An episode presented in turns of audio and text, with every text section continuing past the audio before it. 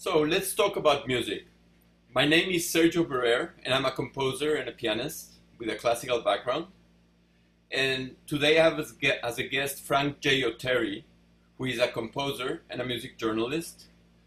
Uh, Frank's music has been performed all over the world, including Lithuania, China, Russia, and of course the United States.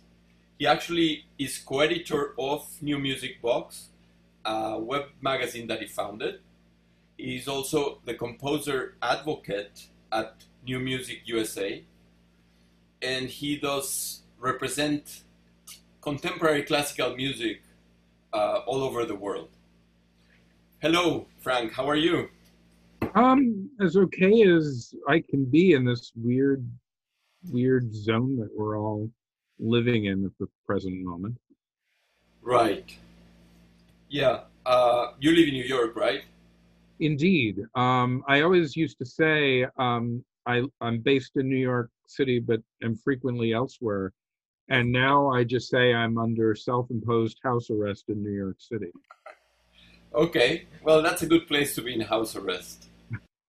um, last podcast, we talked about contemporary classical music and we defined terms and we talked about i talked with bernardo feldman a composer that is local here in los angeles and he's from mexico too and we talked about that and i thought talking with you would be a very nice podcast because i know you have composed in different styles and uh, you composed in microtonal in a microtonal style which is interesting. Not everybody knows what that is this yeah, I, am going to question. I wouldn't say that microtonality is a style All so right. much as it's a vocabulary. I mean, similarly, Schoenberg always said that the 12 tone system is the 12 tone method. It's a method, not a style. All right. Uh, point taken. I get it. but it's uh, it's a different way of composing. Or perhaps not so much a different way of composing, but maybe a different way of conceptualizing music. Right. I'll, I'll, tell you. I'll tell you what I what I mean by that. Um, not every piece of music I compose is in a tuning system other than 12 tone equal temperament.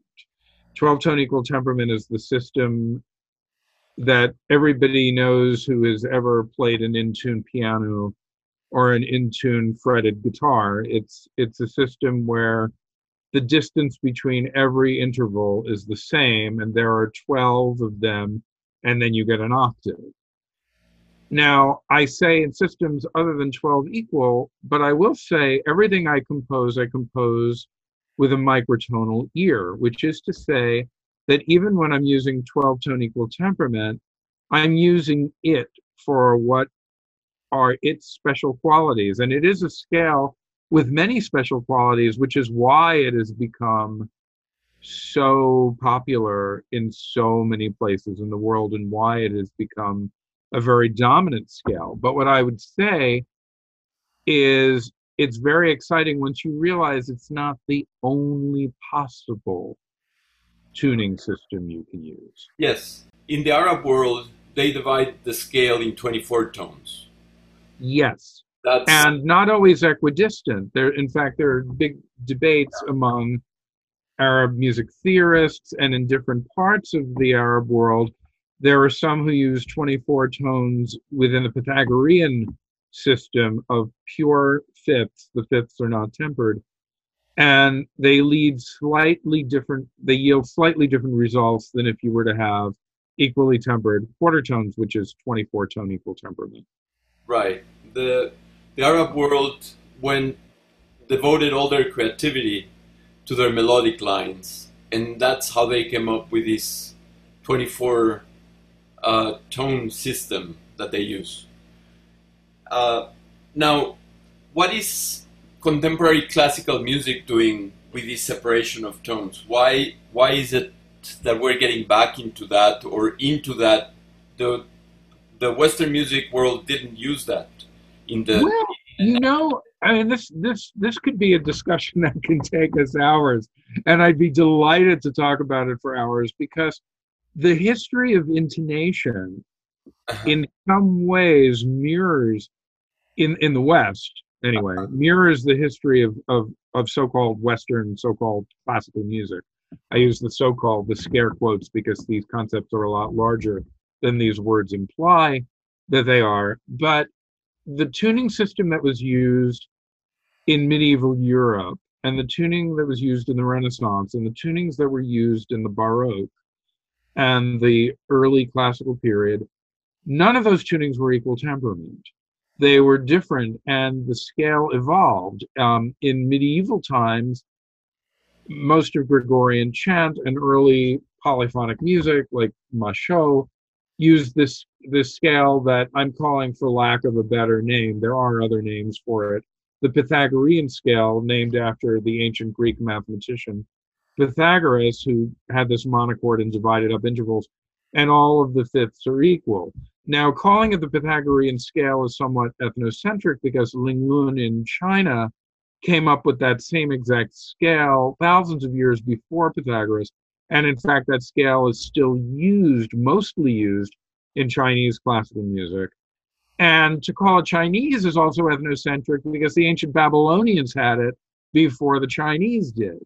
So, you know, so Pythagorean's default. But anyway, that's one one digression among many. When the Renaissance happened, you'll note that in medieval times, major thirds were considered dissonant. Right. But in the re- Renaissance, they're consonant. Now, you learn music history, and people tell you this kind of without explaining it. And it's like, what? Did people's perception change? No. The third was a different interval. The major third of the, the so called Pythagorean Lin ancient Babylonian scale is actually C to G, G to D, D to A, A to E, all those fifths. So the third overtone, the ninth overtone, the 27th overtone, then going up to the 81st overtone, it is the 81st overtone brought into the octave. So if you divide it, it's the interval of 81 over 64. okay. The pure third, the pure third is actually much simpler. It's the fifth overtone, which, if you do that math, is the 80th overtone, but it's actually the fifth. The difference between those is so shocking, it's so glaring. You can actually hear ah as opposed to ah yeah that's that that sharp third so in the renaissance all of a sudden you have all this music with all these beautiful p- parallel movement in, in major thirds because suddenly that interval was available to them suddenly and they had it in england first and then it wound up on the continent. But of course other parts of the world had it for thousands of years in west africa. In ghana there's all this traditional music with major thirds. Well they had they have the pure third there. Whereas in medieval Europe and in the Arab world to this day, there isn't that pure third. There's this Pythagorean third. And the equally tempered third of the 12 tone equal tempered scale is smack in the middle of that pure third and that sharp Pythagorean third, closer to the Pythagorean third. So slightly more dissonant, but not as dissonant, and we can still hear it as a consonant. Wow. Yeah. So then you get to the Baroque, right? You get to the Baroque period, and the problem with having these pure thirds and having these lovely harmonic chords is you start transposing and you start modulating into outer keys, and you need more than 12 keys, otherwise, it starts getting really messy. It starts getting, you know, it starts sounding out of tune when you play an A flat, let's say. So that's why in the Baroque period, you don't have a lot of music, say, in C sharp major or D flat major, um, because those keys were no good. You had these mean tone tunings that were somehow a compromise of Pythagorean and the pure just intervals called mean tone scales. Then you got to well tempered scales, and then eventually, at some point in the 19th century, we get to equal temperament. So when we say, okay, now Western classical music is starting to pay attention to microtonal microtonality again. The reality is it's been microtonal all along. I see. And so you'd say, like, you know, maybe from the latter half of the 19th century, pianos were starting to get tuned in in as as strict as possible, given non-machines, you know, given tuning by ear of equal temperament. That time, that equal temperament, the 12 note equal temperament was the one scale, was less than half a century because already in the first decade of the 20th century, Richard Stein in Germany wrote a cello and piano piece in quarter tones. Alois Haba, a, a, a Moravian composer in Czechoslovakia, now the Czech Republic, was advocating quarter tones, was writing music in quarter tones and sixth tones in the 1920s, 1919, wow. 1920s. Julian Carrillo in Mexico right. in 1895, before any of these folks came up with this idea he called the sonido trece, the right. 13th sound. So he was messing around with 96 tones per octave.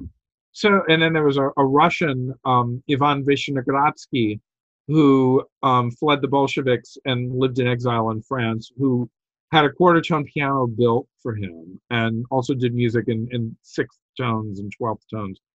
And then in America, a bunch of people, Ives was experimenting with quarter tones. Um, this other you know, Mildred Couper was writing music in California in quarter tones in, in the late 20s, early 1930s. There's all this activity of all of these people in various parts of the world. It's very interesting. And then Harry Partch, who didn't like any of these equal tempered systems and, and came up with his own 43 note scale of all pure intervals.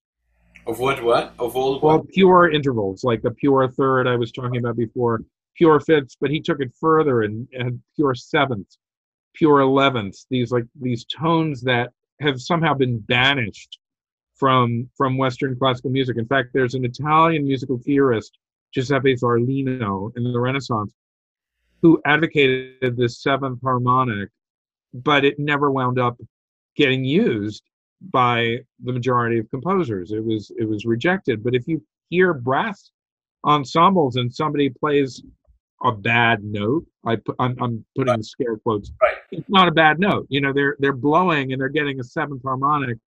Instead, this out of tune harmonic. Well, it's actually in tune, but it's not in tune in 12 tone equal temperament. I see. It's outside of it. All right. Anyway, you weren't expecting such a long answer, but well, no, I I just uh, my audience. I I do this uh, podcast for music fans that are not musicians particularly. So probably this went over over a few people's heads. Well, let's let's bring it back into their heads. What I'll say um, is anybody can hear these intervals. Right. You know, I, I I think that maybe the math scares people away, and I and I got to tell you, a lot of classical classically trained musicians people who are conservatory trained, who are immersed in Western classical music, who don't know this back history, they are perhaps more resistant to thinking outside 12 tone equal temperament than the general public. No, I'm, I'm, I'm because they're so trained in this system that seems like it's all inclusive, you know, but it's not. Definitely. And, uh, you know, there is a step between Bach's well tempered uh, scale to the equal temper scale. yes. Know? There is definitely a step. It's just the name is different. One is well tempered and the other one is equal tempered. Well, that's the thing. When you start asking questions like the question, "Wow, why were why were major thirds considered dissonant in the medieval period, but they're they're consonant in the Renaissance? Why?" Right? Right. And then the other question, why, with the well-tempered clavier of, of, of Johann Sebastian Bach, why would Bach write a prelude and fugue in every key if every key was the same?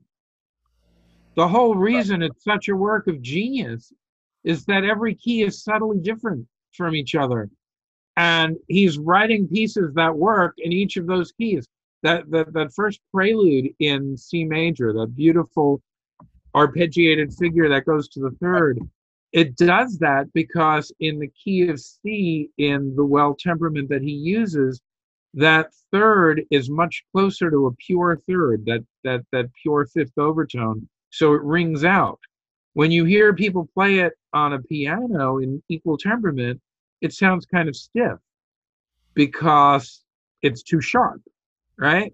Now, now Yeah. that scale. I mean, this is another amazing digression. I recently got hold of a, an incredible recording of the well-tempered clavier by an, an Australian harpsichordist named Peter Wath- Watchorn, and he uses. There's an American musicologist whose name escapes me at this very moment. Really? Uh, it'll come back in. In the course of as I'm talking, his name will come back to me, I'm sure. Um, or maybe not. Maybe it'll come back to me at three o'clock in the morning, it's, as so often happens with me. Um, but um, for years, people thought the well-tempered clavier was in. People were claiming it was in equal temperament, and in recent years, people were saying, "Well, it's got to be in a well temperament." And a lot of people have been advocating for this tuning called Werckmeister 3. Now we're getting technical. But Bach was from Thuringia in, in eastern Germany. It was based in Leipzig for many years.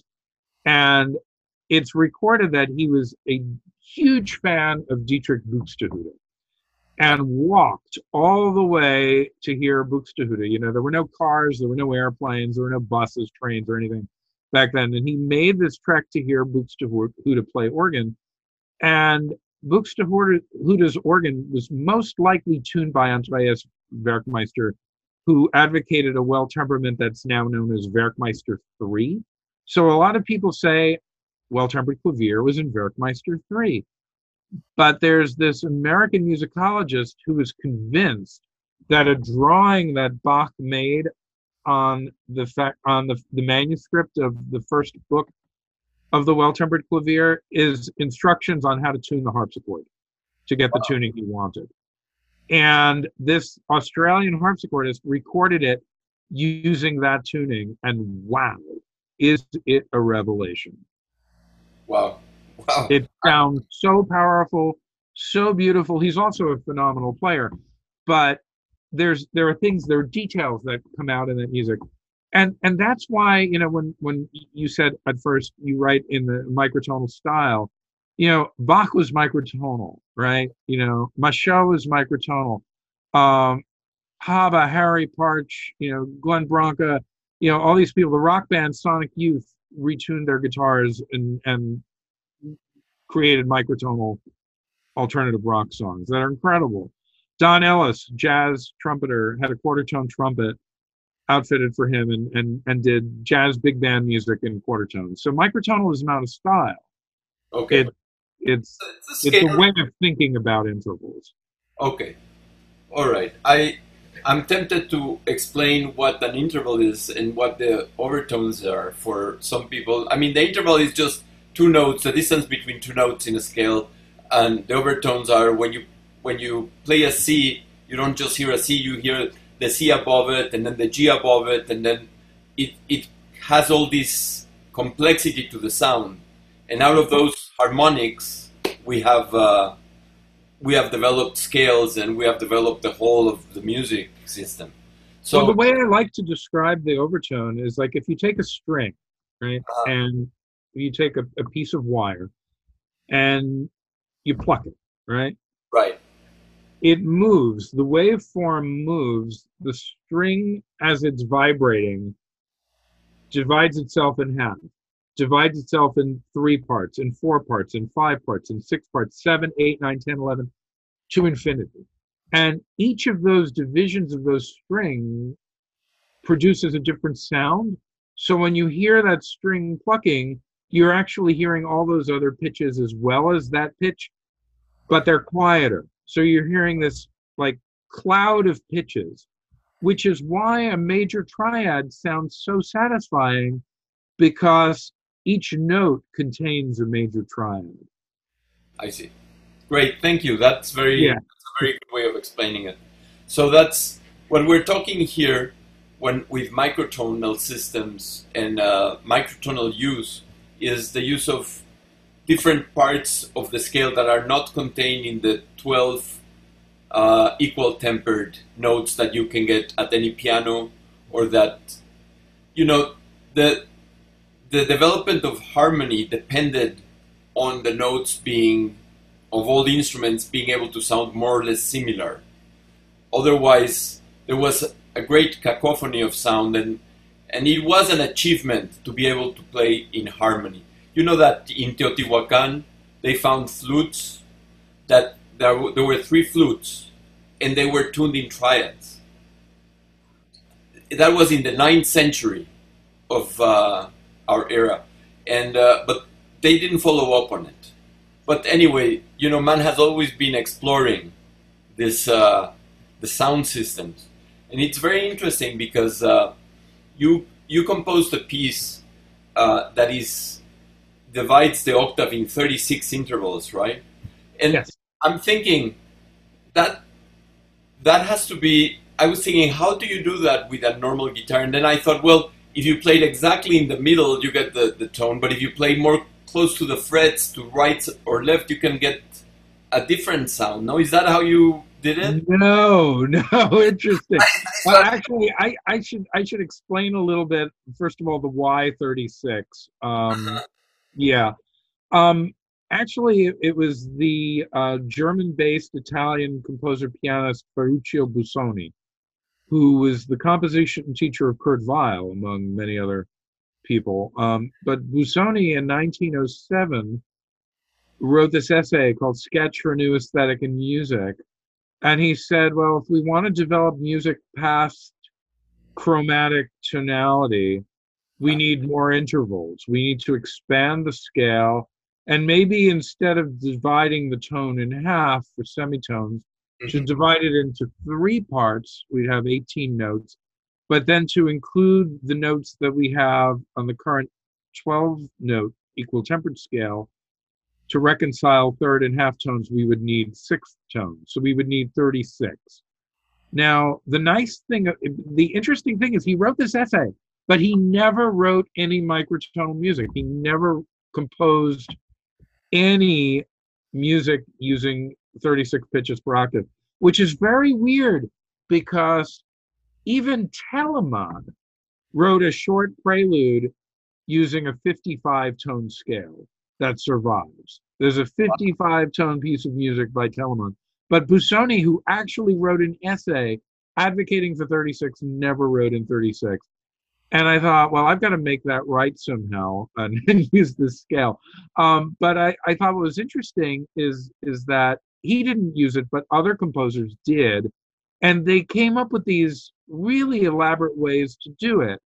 So they would take three pianos and tune them, tune one a third of a tone up, another a third of a tone lower. You get the 36 that way. And, you know, that's a lot to have three pianos that match and to tune them. So I thought, okay, what if I did this with a rock band, right? Three electric guitars.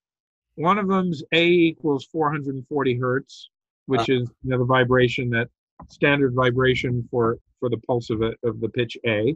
Right. One is 448 hertz, one is 442, and voila, three electric guitars, and you have a 36 tone equal tempered scale.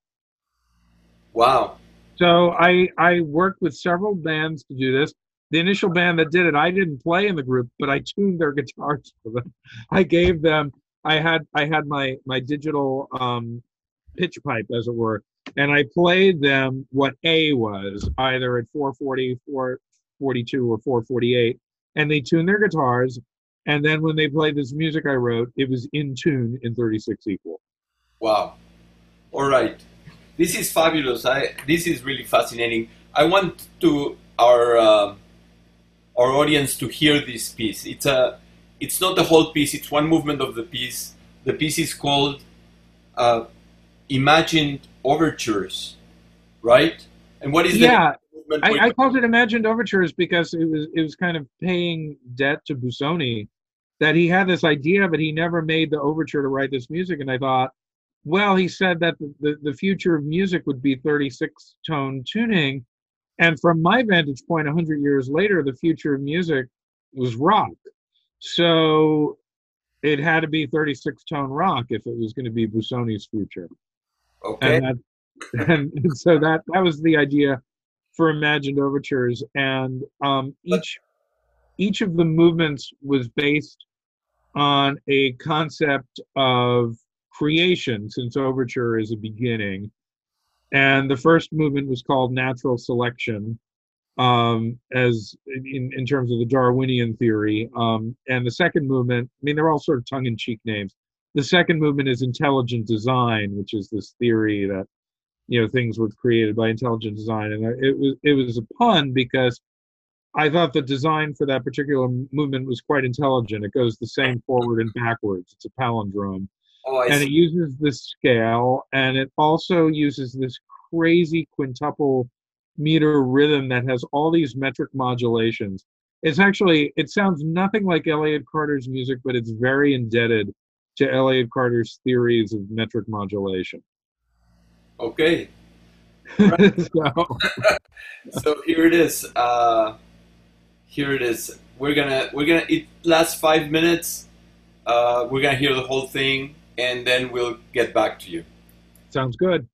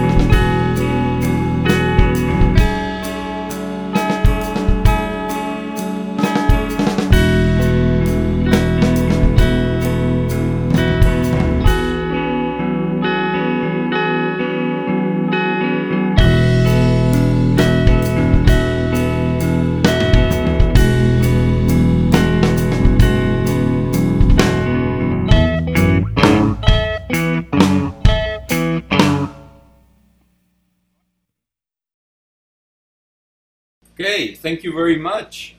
Thank That you. was- And I want to thank the Los Angeles Guitar 8, the amazing, amazing group that recorded that and released that recording of that. They it was originally written for three electric guitars, um, retuned, as I as I described, a um, an electric bass that was Scordatura that had two of the the strings tuned differently so that it could all be played with the normal frets and then a drummer.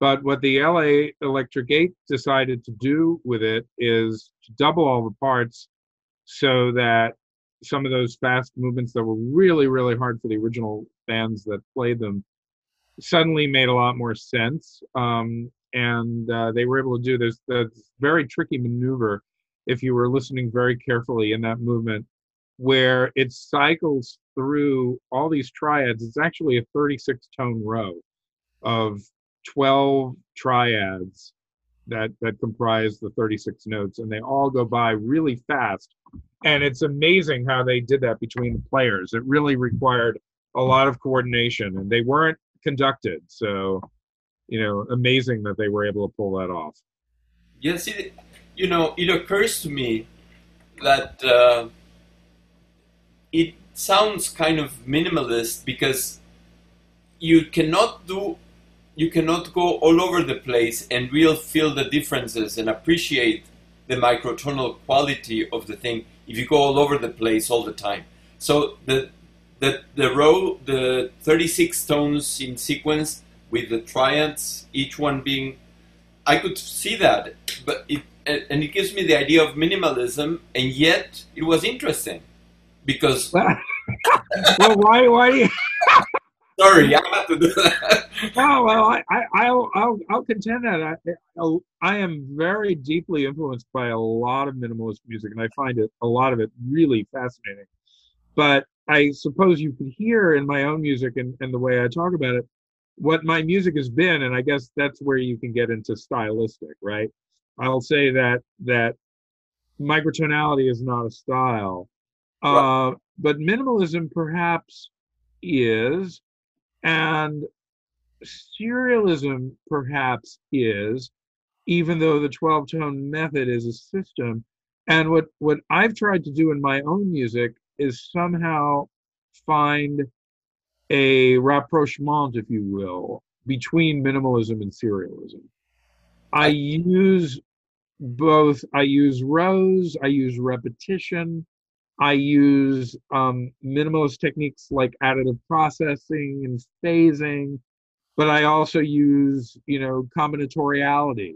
I also use, you know, Carter's metric modulations. I, I use all this stuff. And and you know, and, and it's and it's a rock band piece. You know, this piece was done in rock clubs in Brooklyn and in Manhattan, and you know, it, it had a life being done in various clubs. That's fascinating. That's really, I think, we, I was in a discussion with Bernardo last week about uh, what is good contemporary classical and what is not so good. It, it's such a subjective thing, and it's such a. But when I see something like this, with the structure that it has and the sound that it has, I said, this is good. This this is good music because it is interesting. It goes somewhere. It goes from somewhere to somewhere, and it takes me with it you know, and it doesn't push me away with excessive dissonance. Well, you know, this is interesting. I I had this bizarre epiphany. Wow, um, nearly, wow, definitely 35 years ago, more, uh, when I was an undergrad at Columbia University, which was at kind of at the height of this war between so-called uptown music and so-called downtown music. This this the fight between minimalists on the one hand or conceptualists people who advocated chance and determinacy and people who advocated really really vigor, rigorously structured music you know like um integral serialism and and you know music that kind of came out of that. Very very complex music. And at the time i thought i was rebelling against those folks writing downtown music you know doing minimalist music but i realized that these two systems really aren't that different from each other. So when I say I'm reconciling these musics, maybe they sound different, but a lot of the goals are the same. And and my feeling is I want to create, I want to use all these structures, all of these concepts, because they're really amazing concepts. But I, at the end of the day, I want people to hear them. You know, what's the point of writing music with 36 tones if you can't hear those tones, right? Exactly. It's like, you know, like I do a lot of music with words, and I think it's very important. And I, I found this very interesting. And I, I might be jumping this conversation a bit to talk about that, but I, I was a little perplexed and maybe a little saddened um, when in our email exchange I, I sent you a vocal piece, which we're going to listen to in a bit, and you said you couldn't hear the words, and I think it's because MP3s are abysmal. But I really make it a point when I set text, I really want people to be able to hear what the words are because once again, just like those 36 tones, why are you setting words if people aren't going to hear what they are? What's the yes, point? Exactly. I agree. Uh, and it's good that you brought that up. We're going to go away from the mic. I don't know if we're getting away from this, but because this is a piece that I don't know how you composed it, but what attract what is very attractive besides the words that you know we bring kind of uh, contemporary and current. Uh, besides that, the fact that the singer sings in two ranges, that's really interesting. I've, i have seen it before recently in a pop competition, actually. You know, there was a singer that could sing tenor and then he went in a soprano voice, countertenor. And uh, so this is happening, you know, not just in the classical musical world. And uh, tell me, tell me something about this piece. How, how? Yeah, I, well, I, I just want to, you know, backstep. You know, just like I, I really, it was very important that I acknowledge the the interpreters who did um, imagined overtures because I think you know this okay. this piece has just been a crazy idea in my head you know, if it wasn't realized so effectively by them. Um, when all the way back, the piece that I, I, I now consider my opus one, even though I don't use opus numbers, was a setting of 14 sonnets by my then high school math teacher, who's remained a very close personal friend and mentor, Jim Murphy, who um, grew up in Texas and is three quarter Cherokee Indian and actually exposed me to the variety of music and sound and thought and poetry outside of so-called western the western canon. Really made me think in terms of the whole world and really led me to pursue um, my studies in ethnomusicology which had a profound influence on me as a composer but more importantly as a listener and a musical thinker um, I say all that because I set these poems of his at the end of when I was in high school, and they had such a crazy range because I was trying to reflect what his words were, and no one was able to sing it. And so this piece kind of laid on the shelf for decades, not the piece we're listening to. I, I say this all, all, as, all as a prelude. Um, it sat on a shelf for decades, except, you know, I could sing it. I would do it for people. I didn't sing it well because I'm not really a trained singer. And I said, well, I could do it and I'm not really a trained singer. Imagine a trained singer doing this and all these trained singers, oh, well, you know, once you're trained, you can't do that because that's bad for your voice, blah, blah, blah. So no one would touch this. No one would touch this song cycle with a 10 foot pole. And my wife, Trudy Chan, who's a phenomenal pianist, among many other things that she's phenomenal at, um, started a duo with this amazing singer, Philip Chia, who's also a, a, a fabulous choral conductor and just an all-around great musician, pianist, um, an extremely musical, brilliant person. And uh, the, the irony is, when I wrote this this thing that no singer could do, I think he he was three years old and living in Singapore, right? And so they were rehearsing, and he sings in baritone range, but also he has the male soprano range, and he does them both, and and does you know wonderful things in both. And and I heard them rehearsing, and I thought, hmm, maybe he'd be willing, maybe they'd be willing to tackle this thing that I had written, you know, when I was a teenager, and they did. So this piece, you know, finally got its premiere decades after it was written, and um, I was so thrilled with that, and it was such a joy, especially for for me to, to witness Jim Murphy finally hearing my settings of his poetry, and that he was able to be there for that premiere meant so much to me. Um, but I was so glad that they did that that when I received a commission from the ASCAP Foundation, uh, Charles Kingsford Fund, they said I could. The commission was to write a contemporary song cycle. It's that the fund is specifically to get composers to write present day composers to, to to deal with the art song. And they said, you know, you could write for anybody you want. I thought, wow, well, since Phil and Trudy did this amazing thing with this piece that I had written, you know, 30 plus years earlier, I should write a new piece specifically for them. And so that's what Versions of the Truth is. And because Philip has two ranges, I thought I wanted to set poetry that really could be served specifically by those two ranges that would be as it were dialogues involving one person. I see. And and i came across i was in the strand which is this wonderful wonderful used bookstore in manhattan that i i miss so much having not been able to be there my daughter gave me, gave me a, a t-shirt of the strand. She yeah. yeah anyway. I, I love it. I, mean i love the serendipity of finding things.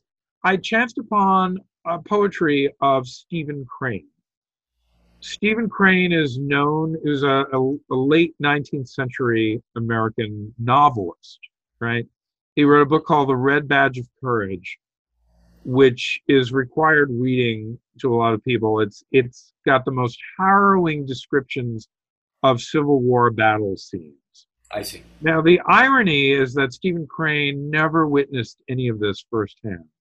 He never witnessed that battle. It was all in his head. But he did it so brilliantly. He, he wrote better than anybody who actually did witness this stuff, right? I had no idea he wrote poetry. And I chanced upon his poetry, and it's amazing. It's weird and wild and crazy. It, its first edition, everything was published in all capital letters. Wow. Okay. And they're all really, really short poems, and they're all really strange. And and when I said poetry, I feel like I I don't want to inject my own voice too much.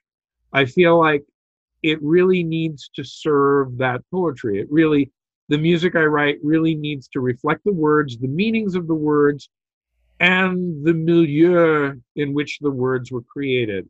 So, you know, how do I, as an early 21st century composer, deal with this late 19th century American poet? Well, you know, it's interesting. These poems sort of predict the future. They're weirdly aphoristic. They're, they, you know, they're like Ezra Pound, things Ezra Pound would write decades later, or you know, or or E. Cummings, or any of the Gertrude Stein, or even all of these you know experimentalists crane was sort of ahead of them doing that but at the same time he was entrenched so i wrote this whole piece that plays on the games i love to play of minimalism and serialism but it's all based on half diminished chords because that was all the rage in um, in late 19th century harmony and you know the harmony of the 1890s and 19aughts and I felt I didn't want to do anything that he would have heard and would have not been able to somehow have some understanding for.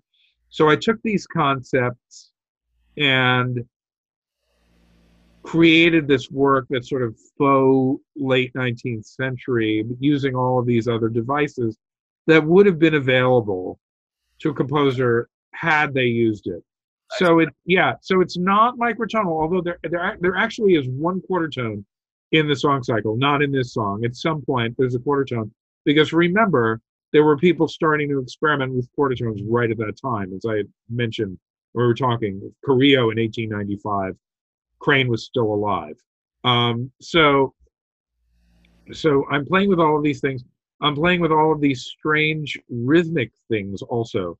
It, there's a lot of very odd metrical stuff in there involving alternations between triple and duple meter, metric modulations, changing relationships between rhythms. It gets very, very tricky, but in a way that maybe Brahms had he wanted to go further in some of the places he was going, went. You know, Schoenberg always loves to say that his music came directly out of Brahms. And I sort of feel like this piece does too, along in this in much the same way. Um, but to speak to the poems, the poems are really weird and strangely timely. I, I completed this in 2012, and I, I feel like in a way it predicted the last four years in the United States. The piece is called Versions of the Truth. And it's all about how you really don't know what truth is. The truth is this elusive thing. And all the poems I set were about that, were about truth. And in fact, I'm going to read you this poem that we're going to listen to the setting of because I, I think it really conveys this duality of of the not knowing what truth is at the same time wanting truth. The last thing I'm going to say about it is it it basically hovers in the key of A, which is 440, right?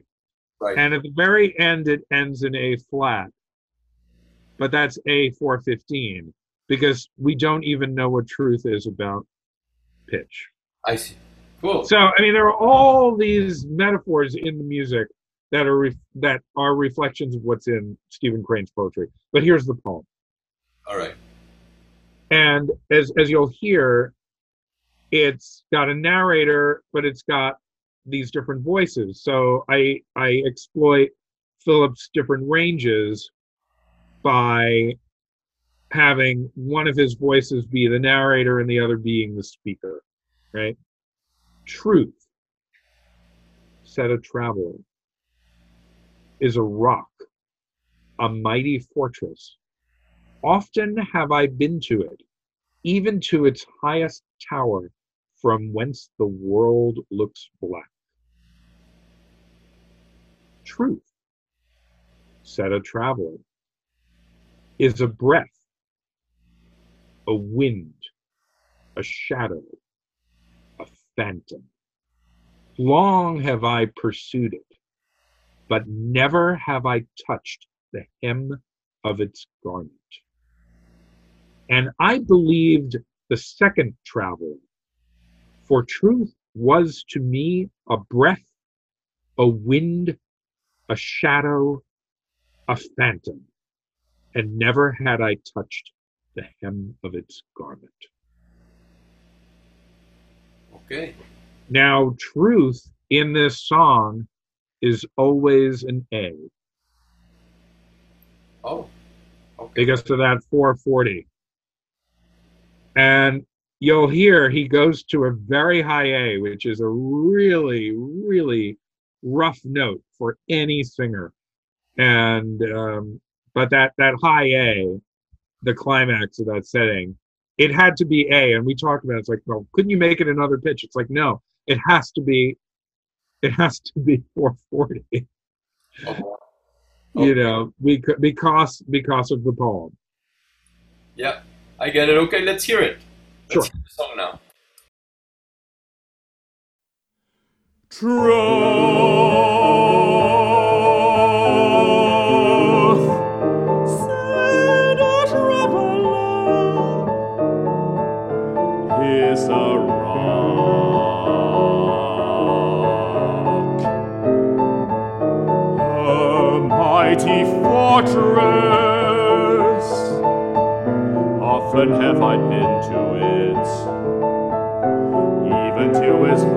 tower, from whence the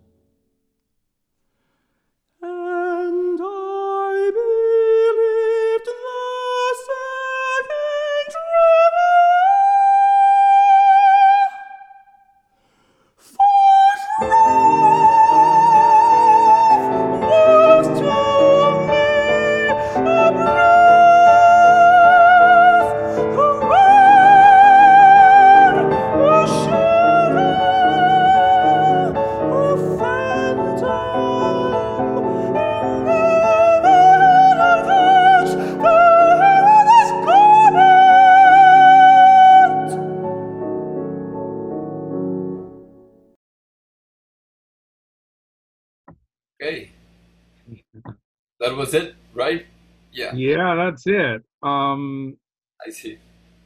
Yeah, I, you you catch the words now. yeah, I, I got, yeah, I understood them now. I, but don't, you know, I'm from Mexico, and uh, many times I watch TV in English with subtitles just to make sure I don't miss words. So I'm not the normal listener here in America because I, it's, it's my, it's actually my third language, English. So Wow. so it's not like sometimes I miss it, but when you go to the to the high pitch, the traveler thing, it didn't make sense to me. What what is he saying, Tra- But after hearing the poem now it, and understanding the concept, uh, yeah. Um, what I'll say, you know, there's a, there's an irony. Of course, it's very hard to hear specific syntactical meaning when you're singing that high, or actually even when you're singing that low. It really it really does go to the extremes. yeah, Now, I've always been very, very, as I said, very conscious. When I set words, I want you to be able to hear them. A very funny thing happened to me, though, when my performance oratorio Machunas, which I created with Lucio Pozzi, uh, was staged in Lithuania 15 years ago, actually, this week. It's the 15th anniversary of that being done there. I very, very carefully set all of Lucio's words and really made it a point that you could hear them. But of course, all these singers had Lithuanian accents to varying degrees, right. and they pronounced words different ways. And it came to be in my head that I, I now love hearing it pronounced that way. You know that that that I feel like you know even though that wasn't originally how I conceived of it, I think it sounds even better that way. so you know it's it's it's a funny it's funny how that works. Um, but I think you know to to the point that I made before, music only comes alive when it's interpreted and um, and performed and by people who really make it their own. And I, I feel in in that song, you know, you can hear that that Philip and Trudy really made it their own and really brought out things in it. Um, aside from the vocal line, which is really really nuts, you know, the piano part is also really nuts. Um, the the two travelers the phrases are very similar, but they're they're metrically different. There's like four against three versus three against four, and and it's you know you you you hear it, and if, when you look at the notation, it's like it's really nutty stuff. But they they turned it into music. They made it work. Yes, definitely. I could. I. It did work, and the I, the concept of uh, truth being really unreachable, truth with a capital T. You know, it's it's not reachable by any of us mortals, but it it came across that that uh, you know the concept. It's interesting. The only way it could have been more contemporary, it would have been instead of uh, versions of the truth. That's how you. That's how it's called, right? Uh, if you would have called it alternative truths, it would have been perfect. But who knew, right? yeah. Well, I mean, the, the, point was, I mean, the, the title versions of the truth already is like, wait a minute, there's only the truth and everything else is lies. But if there are versions of the truth, what does that mean? exactly. And so, you know, that was what I was trying to unpack. And and the idea really came out of these Stephen Crane poems. But I, I feel, you know, they really are contemporary, but at the same time, you know, they're wonderfully old fashioned. I mean, that song, despite its crazy range and despite the crazy metrical things going on in, in it, is very much designed to be like a 19th century lied Okay. you know that it, it it could it could have been theoretically you know maybe had hugo wolf lived longer you know maybe he would have started writing music like that i don't know Yeah, but it was very nice. I, I really have to thank you for spending this time with me. I know that we could talk for a few hours, and uh, but I it was really very interesting, and I and I really want to thank you for making the time to share your music with us. Oh, uh, thank you thank you for for inviting me and and, and you know and having me and and uh, I, I need to start listening to your podcast did you do this once a week how does this work Yeah. every Tuesday. Wow. I release one every Tuesday. It's uh, fantastic well, send me the link and you just you just got a new listener okay. Well, thank you very much, and uh, I hope we can do this again. i would love to we will do it. We will do it again. All right. I want to see. You know, I want to see. This is new, so I want to see how much the technical stuff goes over and how much it doesn't go over. I, I'm looking forward to seeing. And I learned a lot, and I can see where your music is coming from. It's coming from a from a deep musical place combined with a intellectual place, and that's a great combination. but I but I what I really want to emphasize above it all, and I hope that comes across, is despite the intellectual processes and the thought that goes into it, at the end of the day, it really is about emotions. It's an emotional, visceral reaction. You know, like I read that poem and it struck me emotionally. I and emotionally about never being able to attain truth and what that means internally. Yeah, it showed. It, it is not the voice. It's not an intellectual exercise. That's for sure. I've heard music that is an intellectual. This is not. This is you have the emotional part. That's what I mean by a deep musical part. You know that it comes. Music comes from inside, from your emotions, and also there is an intellectual component. So thank you very much for sharing that with us, and uh, I wish you good luck with the COVID and uh, You too. and. Uh, Stay safe. Stay safe. Stay well. Yes, and uh, that's it for the day. Thank you very much. Thank you. Bye bye.